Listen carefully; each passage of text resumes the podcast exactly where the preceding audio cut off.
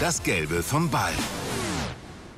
Ganz herzlich willkommen zu Corona-Zeiten. Ja, wir haben uns wieder was ausgedacht bei Das Gelbe vom Ball und ich möchte natürlich als allerersten begrüßen Boris Becker. Ohne den kann ich ja quasi gar nicht mehr atmen. Das muss man einfach so sagen. Boris, ich hoffe, die Verbindung steht. Ich sehe dich schon. Hörst du mich und bist du gesund? Alles gut. Ja, äh, danke für die Blumen, Matthias. Äh, schönes neues Jahr erstmal. Ich wäre natürlich genau. ohne dich auch aufgeschmissen, deswegen sind wir ja ein gut eingespieltes Doppel. Und heute sind wir aufgeschmissen ohne einen Gast. Wir schalten jetzt nämlich ins ferne Australien. Da müsste eigentlich Dominik Thiem sitzen. Da ist er auch schon, Domi, in Adelaide. Ich glaube, da sind es über 30 Grad. Ähm, frohes Neues auch dir von uns beiden. Äh, ich hoffe, ihr Danke seid alle gesund. Davon gehe ich aus. Du lass uns gleich, ja. äh, weil wir haben gar nicht viel Zeit, äh, reingehen in diese verrückten Zeiten, in diese Bubble. Wie ergeht's euch da momentan? Du gehörst ja, sagen wir mal, zu den Privilegierten, die in Adelaide sind, aber wie sieht das aus? Also Essen, Training, es sind verrückte Zeiten. Das auf jeden Fall, es sind sehr verrückte Zeiten, aber ja, wir haben auch, wir haben auch gewusst, was uns erwarten wird und für mich persönlich war es eigentlich nur die ersten Tage oder die erste Woche in New York richtig, richtig ungewöhnlich, weil da war eben das erste Turnier nach der nach der Corona-Pause und da war das eine völlige Umstellung. Aber die ganzen Turniere danach waren ja dann eh immer in der Bubble. Äh, hier in Australien ist dann doch noch um einiges strenger als bei den ganzen anderen Turnieren, äh, was auch verständlich ist, weil die, ähm, das Coronavirus ist fast quasi ausgestorben da und die wollen das wollen natürlich verhindern, dass das wieder eingeschleppt wird. Und äh, es ist sehr, sehr streng, aber trotzdem, wir können äh, so circa zwei Stunden trainieren am Tag, äh, können circa vier Stunden raus und die restliche Zeit ist alles im Hotel. Seit wann bist du in Australien? Äh, von wo bist du gekommen? Ich habe gehört, ihr habt einen Flug gechartert mit äh, ja, Kollegen und Freunden und anderen. Äh, wie kann man sich das alles vorstellen? Wo habt ihr euch getroffen? Genau, also wir sind, also ich bin von Wien weggeflogen und wir haben uns in Barcelona getroffen und äh, hat glaube ich, Tennis Australia chartert. Also die haben das alles organisiert, die alle Flüge für die Spieler.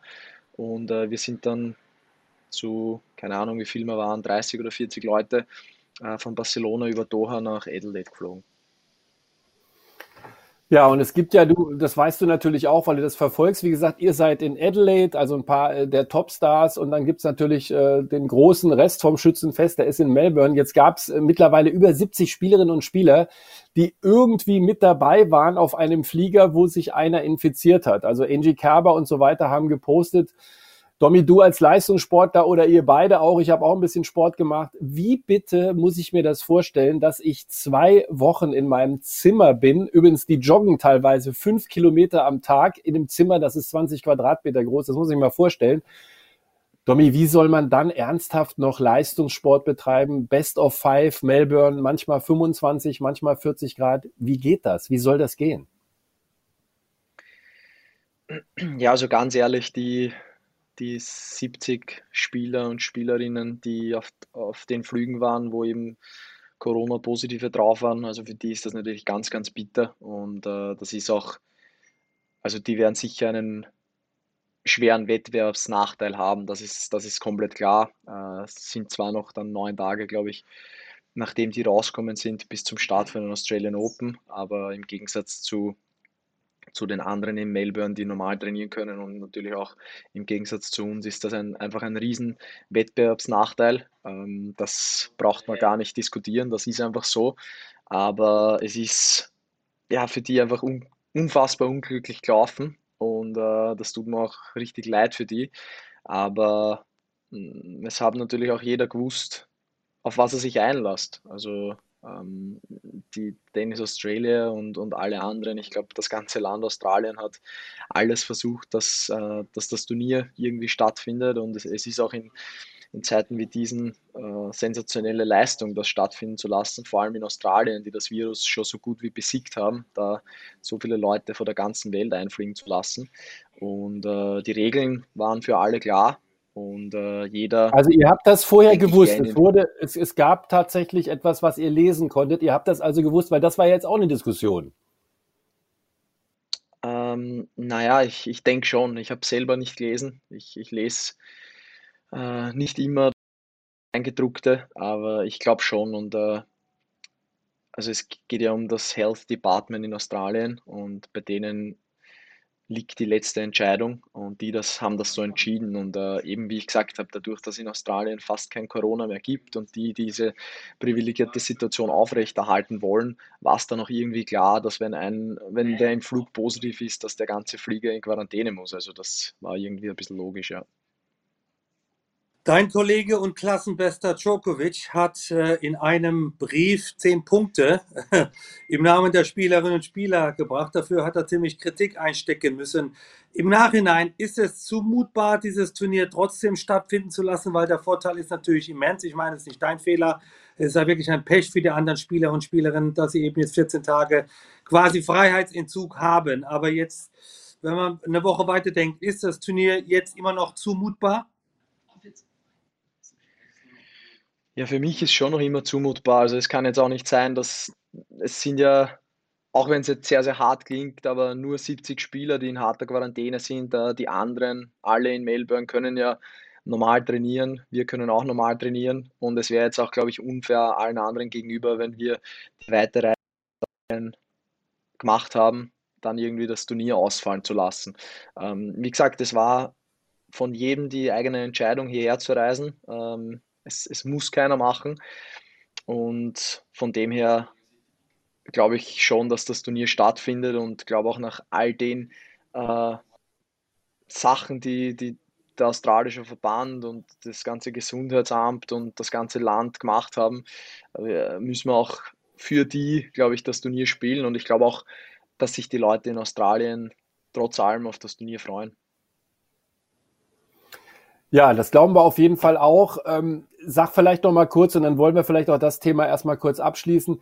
Sag mal, die Vorbereitung war logischerweise auch anders für dich. Also wie war dieses, ähm, bei euch in Österreich gab es natürlich auch entsprechende Maßnahmen. Also wie war das für dich? Ich glaube, du hast ja irgendwie im Supermarkt dann auch immer was zu essen geholt zwischen den Trainingseinheiten. Also auch das war ja alles sehr speziell. Sonst warst du auf Teneriffa oder warst in Amerika. Auch das war ja alles komplett anders, ne? Ja, sicher. Also das hat natürlich einige Sachen waren ein bisschen schwierig. Äh, ich habe mir jeden Tag selber Essen machen müssen, was äh, wegen meinen Kochkünsten schon mal nicht ideal ist.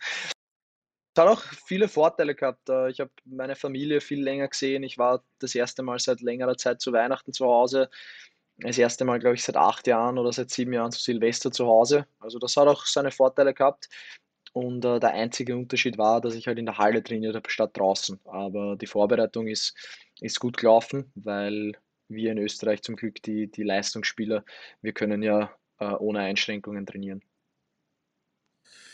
Jetzt äh, nach vorne schauen. Du hast das ja, beste Jahr deiner Karriere hinter dich gebracht, deinen ersten Slam-Sieg äh, in New York erreicht. Äh, was sind deine Träume, was ist deine Erwartungshaltung? Was würdest du 2021 gerne erreichen? Ja, 2020 war natürlich äh, sportlich gesehen sensationell und das Gefühl von einem Grand Slam-Sieg war mm, das Beste, was ich je in, mein, in meiner Tenniskarriere erlebt habe und ich noch einmal schaffen. Und äh, natürlich ist Paris so wahrscheinlich das nächste ganz große Ziel, einfach weil seit meinem Juniorenfinale das wahrscheinlich mein Lieblingsturnier ist und ich die letzten Jahre dort immer richtig gut gespielt habe. Und ist zwar ein absolut übermächtiger Gegner dort, aber das ist auf jeden Fall das, das nächste ganz, ganz große Ziel, was ich habe. Und natürlich neben den anderen großen Turnieren dieses Jahr auch das Event, was die höchste Priorität hat.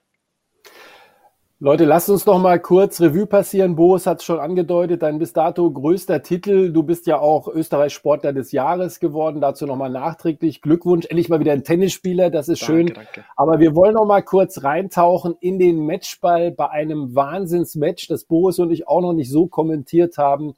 Zverev gegen Team. Der Matchball.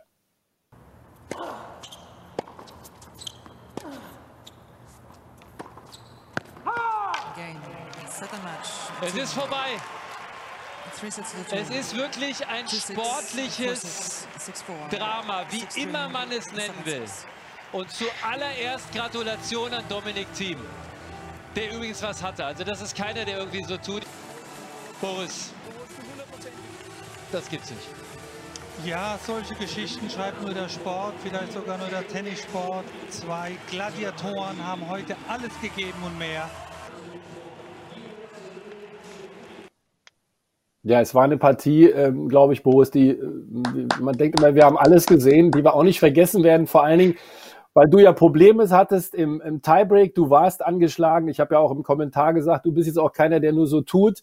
Sascha hat keinen Ball mehr reingespielt. Also ich glaube, da haben auch alle Normaltennisspieler gespürt, es geht den Jungs ganz genauso.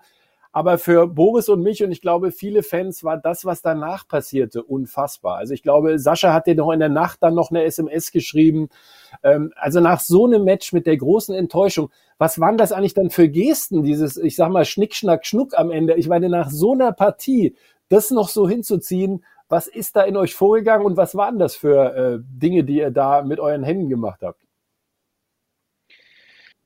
Ja, das ist so unser, unsere spezielle Begrüßung, die ist mit Yama schon seit, ich glaube, seit wir uns kennengelernt haben, seit 2014 oder so. Und wir haben uns ausgemacht vor dem Match, dass wir, oder eigentlich haben wir es, glaube ich, sogar nach Australien schon ausgemacht, dass wir es beim nächsten Match auf jeden Fall machen werden. Und egal was passiert, dann ist eben das Match passiert und äh, wir haben beide nicht darauf vergessen. Und äh, deshalb haben wir das dann auch gemacht. Und äh, die, die, die Beziehung zum Sascha auf der Tour ist für mich natürlich schon speziell. Und äh, deshalb, trotz allen Glücksgefühlen, hat es mir für ihn natürlich auch leid dann, dass, dass bei dem Match jetzt einer verlieren hat müssen. Es ist ungewöhnlich, zwischen zwei Konkurrenten so eine Fairplay-Geste zu sehen.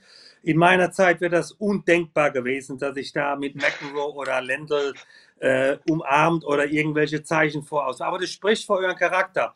Ich will das Gefühl ähm, von diesem Sieg nochmal erfahren. Das war dein sportliches Lebens, äh, ja, Lebensziel, ein Grand Slam Turnier zu gewinnen. Wie war dann das Gefühl? Besser als erwartet oder bist du immer noch am Fliegen? Wie fühlt sich sowas an? Eigentlich schon so, wie ich es erwartet habe. Also ich habe mir immer irgendwie hat immer was noch, noch was gefehlt in, in der Karriere. Ähm, vor allem seitdem ich das erste Mal so knapp dran war mit dem Finale. Die, die eineinhalb Jahre waren, waren nicht so schön jetzt von dem ganzen Druck und so, was ich gemacht habe.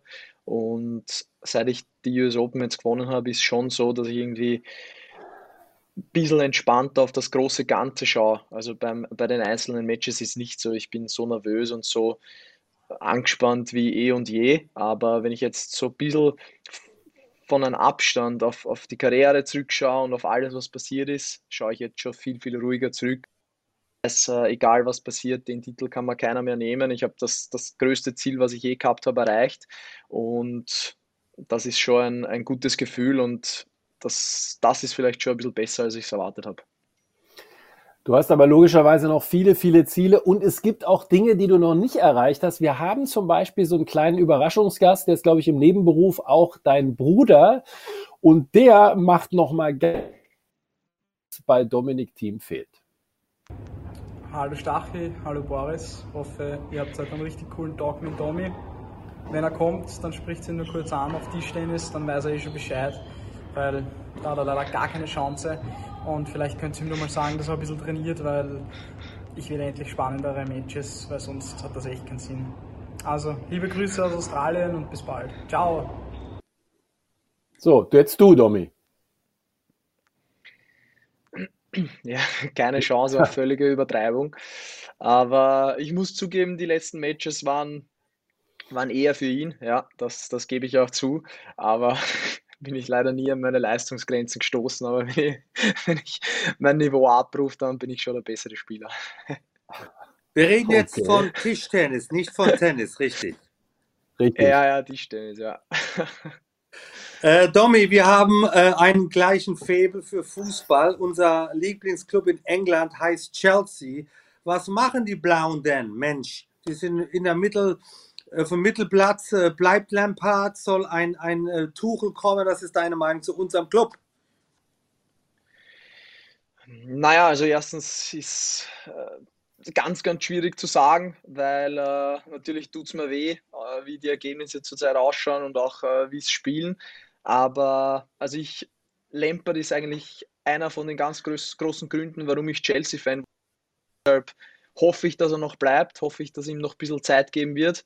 Aber ich glaube, wenn sich die Ergebnisse nicht, nicht schnell bessern, dann ist eh unmöglich, dass er bleibt. Aber er ist einer der, oder vielleicht der größte Fußballheld meiner, meiner Kindheit und deshalb äh, hat er bei mir einen riesen Bonus und hoffe, dass er, dass er schon noch bleibt, ja. Und Boris, ich kann dir sagen, äh, der Domi ist eigentlich nur Chelsea-Fan, weil er damals in der Jugend hat ein Spiel, glaube ich, geguckt, Chelsea-Arsenal und hat Chelsea gewonnen. Da hat er sich entschieden, okay, dann äh, machen wir halt äh, Chelsea. Und ich glaube, du hast auch noch einen VIP-Pass mit der Unterschrift von José Mourinho. Kann das sein? Genau, ja. ATP Finance, ja. ja. Lasst uns, weil die Zeit drängt, noch zum Schluss, weil natürlich, ihr müsst euch irgendwie die Zeit vertreiben. Ich weiß, du guckst äh, Serien, ihr guckt wahrscheinlich auch Fußball aber ihr seid auch an der Playstation aktiv und da gibt's wiederum einen guten Kumpel, mit dem du, glaube ich, auch die Vorbereitung bestritten hast. Der hat auch noch eine kleine Bemerkung, Domi. Ja, servus Boris, servus Stachi. Ich hoffe, euch geht's gut, ihr seid gesund. Und ähm, ja, ich habe euch über euren heutigen Gast etwas zu sagen. Und zwar, ja, Domi, ähm, Mario Kart, sagt er das was? Ähm, ja, da muss, glaube ich, noch ein bisschen üben weil der Tod ist ein bisschen zu langsam für mich, muss ich da ganz ehrlich sagen. Aber ja, und das verbindet uns eigentlich schon sehr, sehr lange. Wir haben früher mit 14, 15 Jahren angefangen, auf der PSP zu spielen, immer FIFA gegeneinander. Und da sind auch einige PSPs draufgegangen. Ich glaube, das kannst du bezeugen, oder Tommy? Was sagst du dazu? Aber ja, das begleitet uns schon ewig und wir zocken immer Nintendo Switch, PSP, egal was. Und ähm, ja, auf jeden Fall muss ich in Mario Kart verbessern, Tommy. Ciao. Tommy, ich habe zwei Fragen. Was ist das mit dem Tod? Weil ich bin da nicht so drin. Und äh, da gingen also ein paar Teile schon zu Bruch. Ne? Das entnehme ich den Worten. Äh, ja, genau. Also das hat angefangen mit der BSB, wo wir richtig legendäre Duelle gehabt haben. Da sind einige zu Bruch gegangen. Und der Tod ist eine Spielfigur in Mario Kart. Und da muss ich in Dennis recht. Ich um einiges schwächer als er und auch als der Moritz. Aber ich trainiere, ich gebe mein Bestes, dass ich mich verbessere. Und ja, ist eine, eine super Ablenkung, vor allem wenn man so viel Zeit äh, im Zimmer verbringt und macht riesen Spaß, ja. Tommy, ich kenne äh, mich in PSP ich... überhaupt nicht aus. Ja. Äh, ich bewundere immer die junge Generation, wie ihr euch dann mit diesen Computerspielen äh, die Zeit vertreibt. Also ich verstehe es nicht, aber deswegen bin ich auch ein bisschen älter. Eine Frage zum Tennis. Wer sind die vier Favoriten für Melbourne? Äh, unter diesen doch ungewöhnlichen Voraussetzungen, wer sind deine vier Favoriten fürs Turnier bei den Herren? Äh, ja, ich nenne da jetzt, ich nenne da sieben Favoriten, weil das habe ich mir auch schon länger überlegt und das, ja, ja, das sind äh, Djokovic, Nadal, äh, Zverev, Tsitsipas, Medvedev, Rublev und Team. Okay. okay. Ich glaube, weil wir wissen, du hast noch eine Menge Termine. Boris, wir bleiben noch ein bisschen in der Leitung, wir quatschen noch ein bisschen. Ja. Domi, äh, bleibt gesund alle. Das ist das Wichtigste in diesen kuriosen Danke, danke ebenfalls, ja. Und äh, grüß deine ganze Crew. Wir sehen uns dann hoffentlich auch per Schalte Dankeschön. während äh, der Australian Open. Also Domi, ich danke dir, äh, dass du die Zeit hattest. Bis bald. Mach's danke, gut. Danke, danke. Tschüss. Bis Ciao, ciao, ciao, ciao. Ciao. Ciao. So, also äh, Domi hat einiges gesagt. Ich hoffe, dass Herr Becker noch in der Leitung ist, weil es gibt ja sicherlich ich noch ein paar dich, Dinge. Ich höre dich, ja. Das ist gut. Ich sehe dich wahrscheinlich äh, dann gleich auch. Ähm, Boris, lass uns noch mal kurz, was wir mit Domi angerissen haben.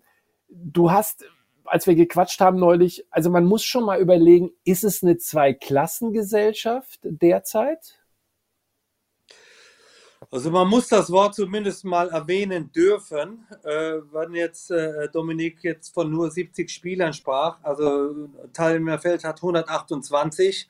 Weiß ich mhm. nicht jetzt, wie viele Männer und Frauen davon betroffen sind, aber äh, ja, ein, ein, Drittel ist bestimmt äh, unter widrigen Voraussetzungen momentan in Australien. Ne? Wenn man sich das vorstellt, die müssen dann äh, äh, aus der Quarantäne raus, haben, waren nicht einmal in der frischen Luft, haben nicht Tennis gespielt egal wie, wie, wie oft die Spieler, äh, wie viele Schritte sie im Zimmer machen, sie haben keinen Ball gespielt. Dann haben sie eine Woche Zeit, sich äh, äh im heißen Sommer Australiens auf ein Best-of-Five-Match, bei den Herren zumindest, vorzubereiten. Geht eigentlich nicht, diese Aufgabe. Also die ganze Wintervorbereitung war eigentlich für die Cuts. Äh, diese Frage muss man sich schon stellen, ob das faire Bedingungen für alle sind. Äh, Dominik meinte, äh, die haben wirklich Pech. Das ist so, das ist auch nicht sein Fehler. Er hat da sehr offen ehrlich drüber gesprochen, aber als Veranstalter äh, muss man sich fragen, ist das, ist das richtig? Ist das zumutbar? Wenn du die Bilder siehst, zum Beispiel von Angie Kerber, die gesagt hat, sie hat sich vielleicht so gut vorbereitet wie noch nie, zwei Monate unter besonderen Umständen. Und dieser Bruch, also man muss das ja immer mal wieder sich auch vor Augen halten, dieser Bruch, Bruch dass du zwei Wochen im Prinzip gar nichts machen kannst, ähm, ich finde es auch gefährlich. Du hast die, die Bedingungen angesprochen. Man rechnet wieder damit, dass spätestens also in einer Woche dann in der ersten Woche Melbourne vielleicht wieder die 35 Grad sind. Best of Five Männer. Wir wissen mittlerweile Grand Slam Turnier, du kriegst in der ersten Runde. Es gibt keine leichte Auslosung sozusagen. Ähm, also gesundheitsschädlich ist jetzt vielleicht zu viel, aber dieses Fahrlässige, glaubst du, dass die Verantwortlichen sich das genau überlegt haben? Das konnten sie natürlich vorher nicht äh, wissen oder, oder ahnen, dass sich äh, äh, ja, dass in drei Flugzeugen von diesen gecharterten von Tennis Australia doch äh, äh, auch Spieler, auch, auch offizielle Mitarbeiter einfach ähm, infiziert haben oder schon mit einem positiven äh, äh, ja, Corona-Test im Flieger waren, obwohl sie natürlich alle vorher überprüfen. Ich weiß sowieso nicht, wie das geht. Also man, man checkt ein, man muss einen PCR-Test abgeben, der muss negativ sein und dann landet man in Melbourne und ist dann plötzlich positiv oder in Adelaide. Ich verstehe gar nicht, wie das geht, aber, aber das müssen andere dann beurteilen oder feststellen. Es ist fragwürdig, es ist äh, für alle Spieler natürlich nicht fair. Auch ich frage mich, was geht in den Spielerinnen und Spielern im Kopf vor? Wie ist die mentale Einstellung? Ist die ist die Devise jetzt egal, dann äh, hole ich eben meinen mein Check in der ersten, zweiten Runde ab und, und konzentriere mich auf den Rest des Jahres oder schaffen es die Spieler Spielerinnen diesen acht Tagen noch diese Einstellung zu haben, die sie normalerweise haben bei einem Grand Slam? Das ist die große Frage. Wie hast du, Boris, das Schreiben äh, von Novak Djokovic empfunden? Er hat ja im Nachhinein gesagt, er hat es ja eigentlich nur gut gemeint. Er wollte, dass alle Spielerinnen und Spieler bessere Voraussetzungen kriegen. Vielleicht, um das nochmal kurz zu thematisieren. Es ging darum, im Prinzip bessere Fitnesstrainingsmöglichkeiten. Es ging auch um die Ernährung. Da haben viele Spieler erzählt, klar, die kriegen dann irgend so ein Ding vor die Hoteltür, das ist dann teilweise kalt. Also das hat natürlich mit Profisport nichts zu tun. Jetzt kann man sagen, Klagen auf hohem Niveau. Aber wie hast du sein Schreiben empfunden, wo ja zum Beispiel der Premier in einer offiziellen Pressekonferenz sehr strikt und klar reagiert hat und gesagt hat, das ist für uns überhaupt kein Thema. Wie hast du das Ganze wahrgenommen? Äh, also die Punkte, die Novak Djokovic aufgeführt hat, waren absolut richtig und legitim. Man hat das Gefühl, aber Djokovic kann momentan machen, was er will. Er kriegt einfach immer viel Kritik ab äh, äh, und in dem Fall wirklich teilweise ähm, unberechtigt, ist meine Meinung. Er, er, wollte dafür die Spiele eintreten, er wollte einfach faire, faire Bedingungen für alle schaffen, aber er wurde äh, äh, scharf kritisiert, sogar vom Premier des Landes. Äh, deswegen die, meine Antwort von vorher. Äh, ähm, ich glaube, es ist für Australien und gerade für Melbourne enorm wichtig, dass tausend Spieler und Spielerinnen nach Melbourne kommen. Es ist gut für die Wirtschaft, es ist gut für die Stadt, äh, es ist das größte Sportereignis vielleicht mit der Formel 1 und dem, dem äh, Pferderennen in Melbourne. Also die, das Land, die Stadt profitiert, da muss man aber auch die Spieler und Spielerinnen etwas fairer und respektvoller verhandeln, ist meine Meinung.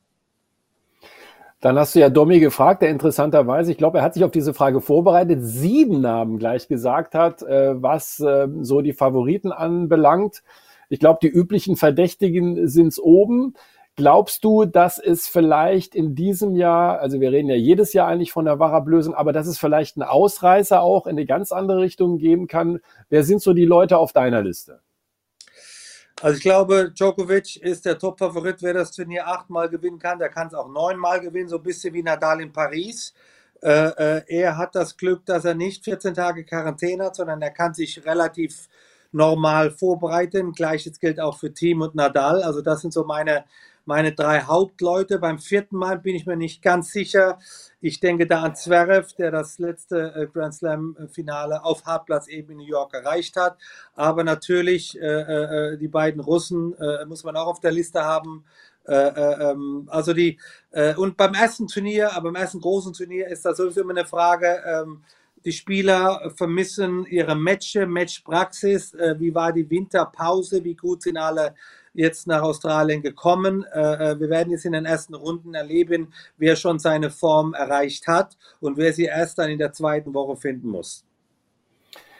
Wir beide haben ja auch wahrgenommen, dass Sascha Zverev ähm, ein bisschen was geändert hat. Also er hat sich jetzt von seiner Managementfirma getrennt, äh, wo ja unter anderem auch der Name Roger Federer natürlich eine Rolle spielt. Man hat gesagt, im beiderseitigen Einvernehmen und so weiter, nach wie vor guten Kontakt. Also das werden jetzt Mischa und Sergei Bubka übernehmen, sein guter Kumpel. Aber die Trainerfrage vor allen Dingen. Also du hast, ich kann mich erinnern, vor Jahren, als wir unsere ersten Sendungen durchgeführt haben, hast du schon immer gesagt, so ein super Coach für die Topstars, das ist schon ganz gut. So hast du ihn getauft und genannt. Jetzt ist äh, auch aus privaten Gründen ein Ferrer, der, glaube ich, nach unserer beider Einschätzung dem Sascha sehr gut getan hat. Also wieder mal ein Spanier kurioserweise von sich aus sozusagen jetzt zurückgetreten und hat aus äh, seinen Gründen eben gesagt, nee, das geht nicht mehr weiter. Das heißt, es ist jetzt wieder back to the roots. Der Papa, der ja sowieso immer dabei war äh, von Sascha oder Alexander, der ist dabei.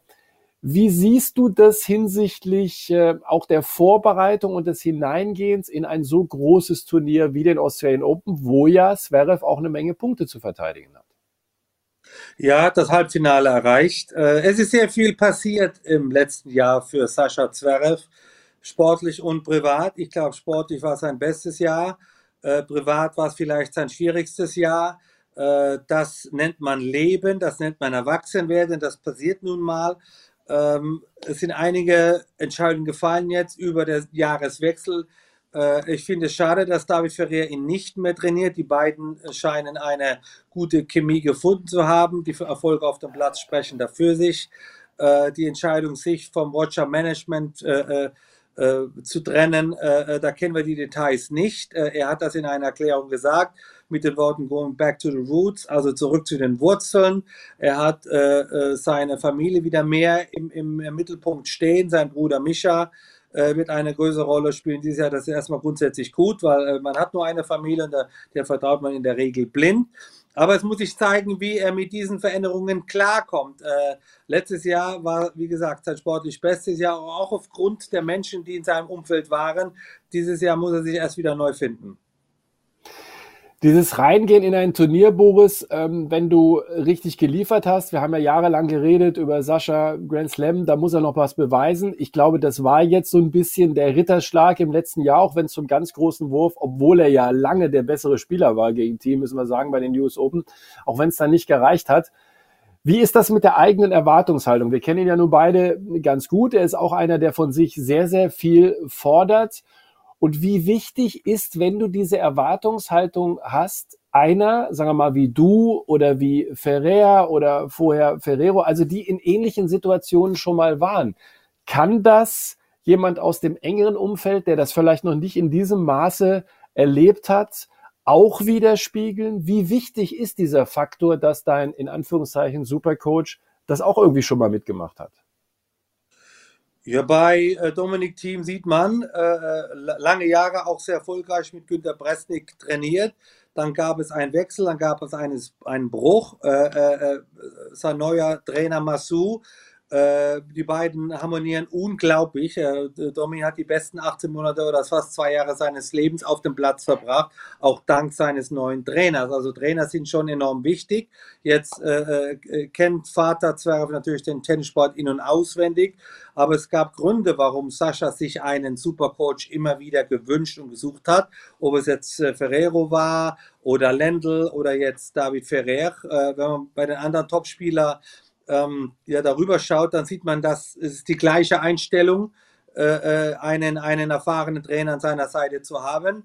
Jetzt wird Mischa Zverev eine größere Rolle spielen. Er kennt seinen Bruder in- und auswendig. Er war auch ein absoluter Weltklasse-Profi, also das ist erstmal grundsätzlich gut. Aber letztendlich äh, fängt man bei Null an und das muss auch die Erwartungshaltung sein. Man muss sich erstmal wieder neu finden in diesem neuen sportlichen Umfeld. Äh, äh, Tennisspiel geht bei 0-0 los und so sehe ich es auch bei ihm. Äh, das ist ganz gut, weil die Erwartungshaltung ist, glaube ich, jetzt nicht, äh, ich gehe nach Melbourne und bin einer der Top-Favoriten fürs Turnier. Das ist erstmal positiv, weil da ist der Druck weg mhm. und er wird sich äh, in seine Form spielen. Ich erwarte ihn auch weit in der zweiten Woche. In Melbourne fühlt er sich immer sehr wohl, aber für mich ist der Top-Favorit Djokovic und nicht Zverev. Ja, da bin ich äh, wie immer bei dir. Ich überlege gerade, wir werden uns ja gleich wieder oder bald dann wieder in unserem Wohnzimmer im Studio in München treffen. Sag mal, auf was freuen wir uns eigentlich am meisten? Also ich bin sehr gespannt, ob das Thema Zuschauer jetzt tatsächlich eine Rolle spielt.